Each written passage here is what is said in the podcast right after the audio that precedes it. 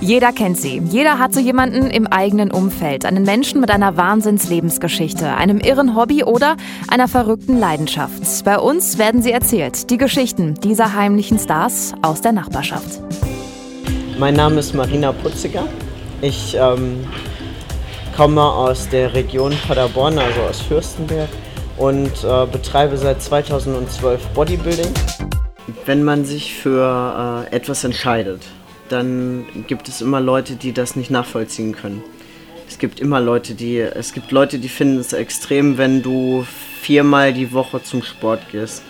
Ähm, für andere ist das vollkommen normal, egal in welchem Bereich. Ähm, ob das jetzt Fußball, Schwimmen, ob das Bodybuilding, ob das äh, Nordic Walking, irgendwas ist. Ähm, wenn du ein Hobby hast und dieses Hobby wird zu deiner Berufung, dann gibt es immer Leute, die das nicht nachvollziehen können. Nun verändert sich der Körper durch das Bodybuilding extrem. Gerade bei Frauen ähm, ist das schon so ein, so ein Thema für sich. Man, man umgibt sich mit den Leuten, die die gleiche Passion, die die gleiche Leidenschaft für eine Sache empfinden.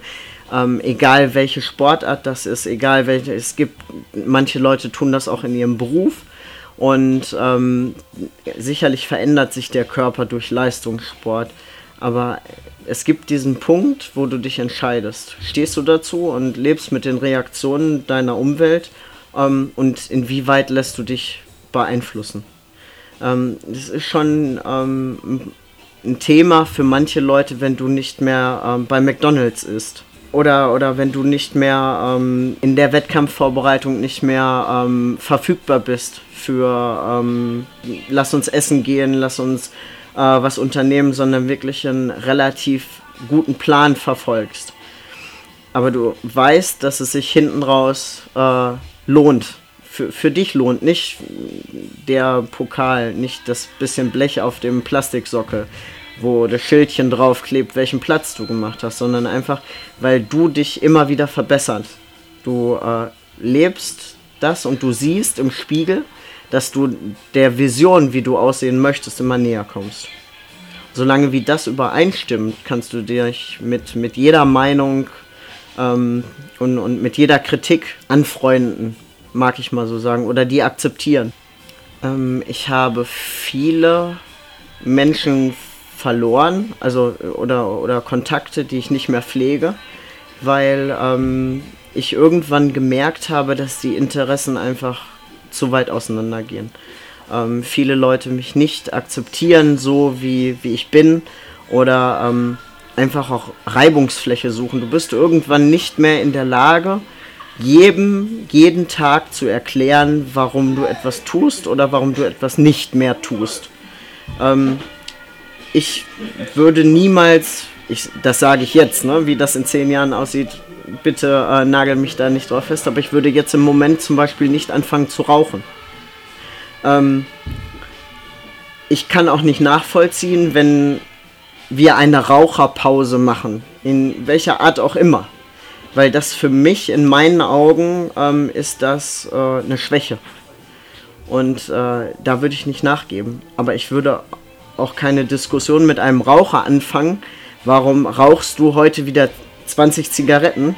Ähm, genauso versuche ich oder setze ich voraus, dass die Leute Akzeptanz dem gegenüber bringen, wenn ich sage, ich gucke jetzt kein Fernsehen und sitze nicht drei Stunden vor der Playstation, sondern ich gehe die Zeit, die du verwendest, um Fernsehen zu gucken, um, um deinem Sporthobby, weiß, was auch immer nachzugehen, da gehe ich ins Fitnessstudio. Das ist meine Auszeit.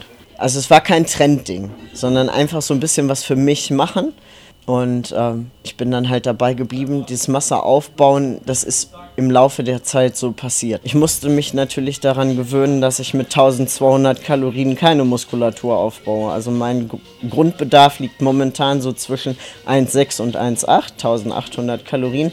Und ähm, ich baue auf ab 3000, 3500 Kalorien für eine Frau. Also 2900 habe ich eigentlich immer. Also Standard Bodybuilder essen ist ja so Reis und äh, Hähnchen. Ähm, das mache ich nicht. da ich äh, Kohlenhydrate eigentlich ähm, generell versuche so ein bisschen zu umgehen. ähm, gesunde Fette, also Lachs, Avocado, Nüsse. Das ist so mein Aufbaufutter. Ähm, viel Fleisch, viel Eier und ähm, den Rest halt über Ballaststoffe, Gemüse. Äh, Leinsamen arbeite ich mit. Ähm, viele essen Magerquark, den vertrage ich nicht ganz so gut, dafür bin ich so ein Joghurt-Typ. Und ähm, das Allheilmittel ist Harzer Käse. Es hört sich blöd an, aber ähm, es gibt kein besseres Lebensmittel als Harzer Käse. Warum? Ähm, der hat kein Fett, keine Kohlenhydrate und reines Eiweiß. Also 30 Gramm Eiweiß oder 29 Gramm Eiweiß auf 100 Gramm. Ähm, super Verdauung, ähm, super Verwertung von, der, von dem Eiweiß. Man kann es ähm, toll mit Gemüse kombinieren. Ich kombiniere es jetzt schon mit Feigen und äh, im süßen Bereich. Also es ist wenn man sich daran gewöhnt hat, ähm, ist es ein ganz, ganz tolles Lebensmittel. Viele ähm, verzichten, also viele geißeln sich in der, in der Wettkampfvorbereitung so selber. Ähm, also ich habe die letzte Wettkampfvorbereitung komplett ohne Diät gemacht. Also ich habe nicht gewogen, ich habe nicht getrackt. Es geht natürlich nur, wenn man das Fachwissen hat und seinen Körper kennt. Und bin rein nach Spiegel gegangen. Das ist in der großen Klasse möglich, da ich kein Gewichtslimit habe. Das heißt, ich muss nirgendwo reinpassen äh, kann wiegen, was ich möchte. Ich bin immer zu leicht. Es sind immer Frauen dabei, die sind 10 Kilo schwerer.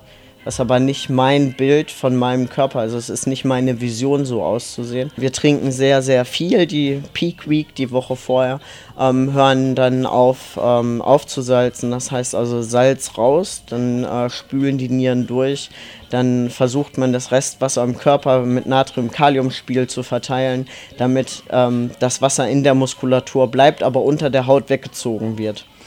Ähm, und dann hört man so, ja, maximal einen Tag vorher auf zu trinken, aber man hört auch nicht wirklich auf zu trinken, sondern man trinkt nur noch das Notwendigste. Also ich trinke auch noch, noch mal einen Kaffee oder so. Ähm, aber man hört generell nicht wirklich auf zu trinken. Ich versuche nicht zu gewinnen, sondern ich versuche meine beste Form auf die Bühne zu bekommen und mich auf der Bühne zu präsentieren, weil die Leute, die da unten sitzen oder das Publikum, das ist ja da, um sowas zu sehen. Das interessiert sich ja dafür. So meine Motivation, mich da oben hinzustellen. Wenn ich gewinne, freue ich mich natürlich. Ähm, für mich ist das nicht mehr hart. Ich mache das gerne, ich mache das aus Überzeugung und ähm, wenn man seinen Körper gut kennt, weiß, wann man aufhören muss zu trinken, wann man ähm, anfangen muss zu laden, macht es wirklich Spaß. Also es ist keine Belastung in dem Sinne. Man muss halt einfach ein gutes Körpergefühl entwickeln. Ähm, die, die Wettkampfvorbereitung ähm, gestalte ich so, dass ich gucke, ähm, welche Ausgangs Basis ich habe. Das heißt also, wie fett bin ich geworden und wie viel Muskulatur ist da. Und danach äh, gestalte ich individuell meine Wettkampfvorbereitung. Das heißt also, ich mache sechsmal die Woche Kraft und äh, passe mein Cardio-Training an meinen Körperfettgehalt an und gucke dann, ähm, wie viel Cardio ich mache, wie viel ich esse. Weil natürlich, wenn ich mehr essen möchte, muss ich mehr Cardio machen, um mehr zu verbrennen. Ähm, und gucke, dass sich das so in Waage hält, dass ich also mich stetig jede Woche verbessere, ohne den, den Fokus jetzt vollkommen darauf zu legen. Also dass ich immer noch einen vernünftigen Alltag habe.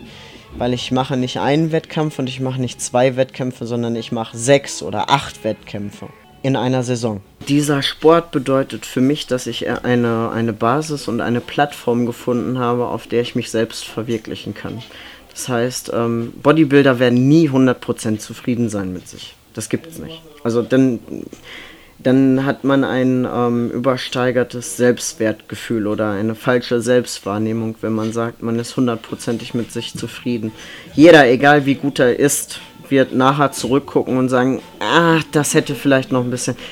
Perfekt gibt es nicht. Und ähm, die eigene Latte nochmal höher legen ist für mich äh, nicht noch mehr Masse aufzubauen. Also es werden keine 5 bis 10 Kilo draufkommen, auch wenn der Körper das mitmachen würde, weil das nicht meine Vision von Frauenbodybuilding ist. Mehr Geschichten und Infos rund um das Projekt gibt's auf ausdernachbarschaft.de.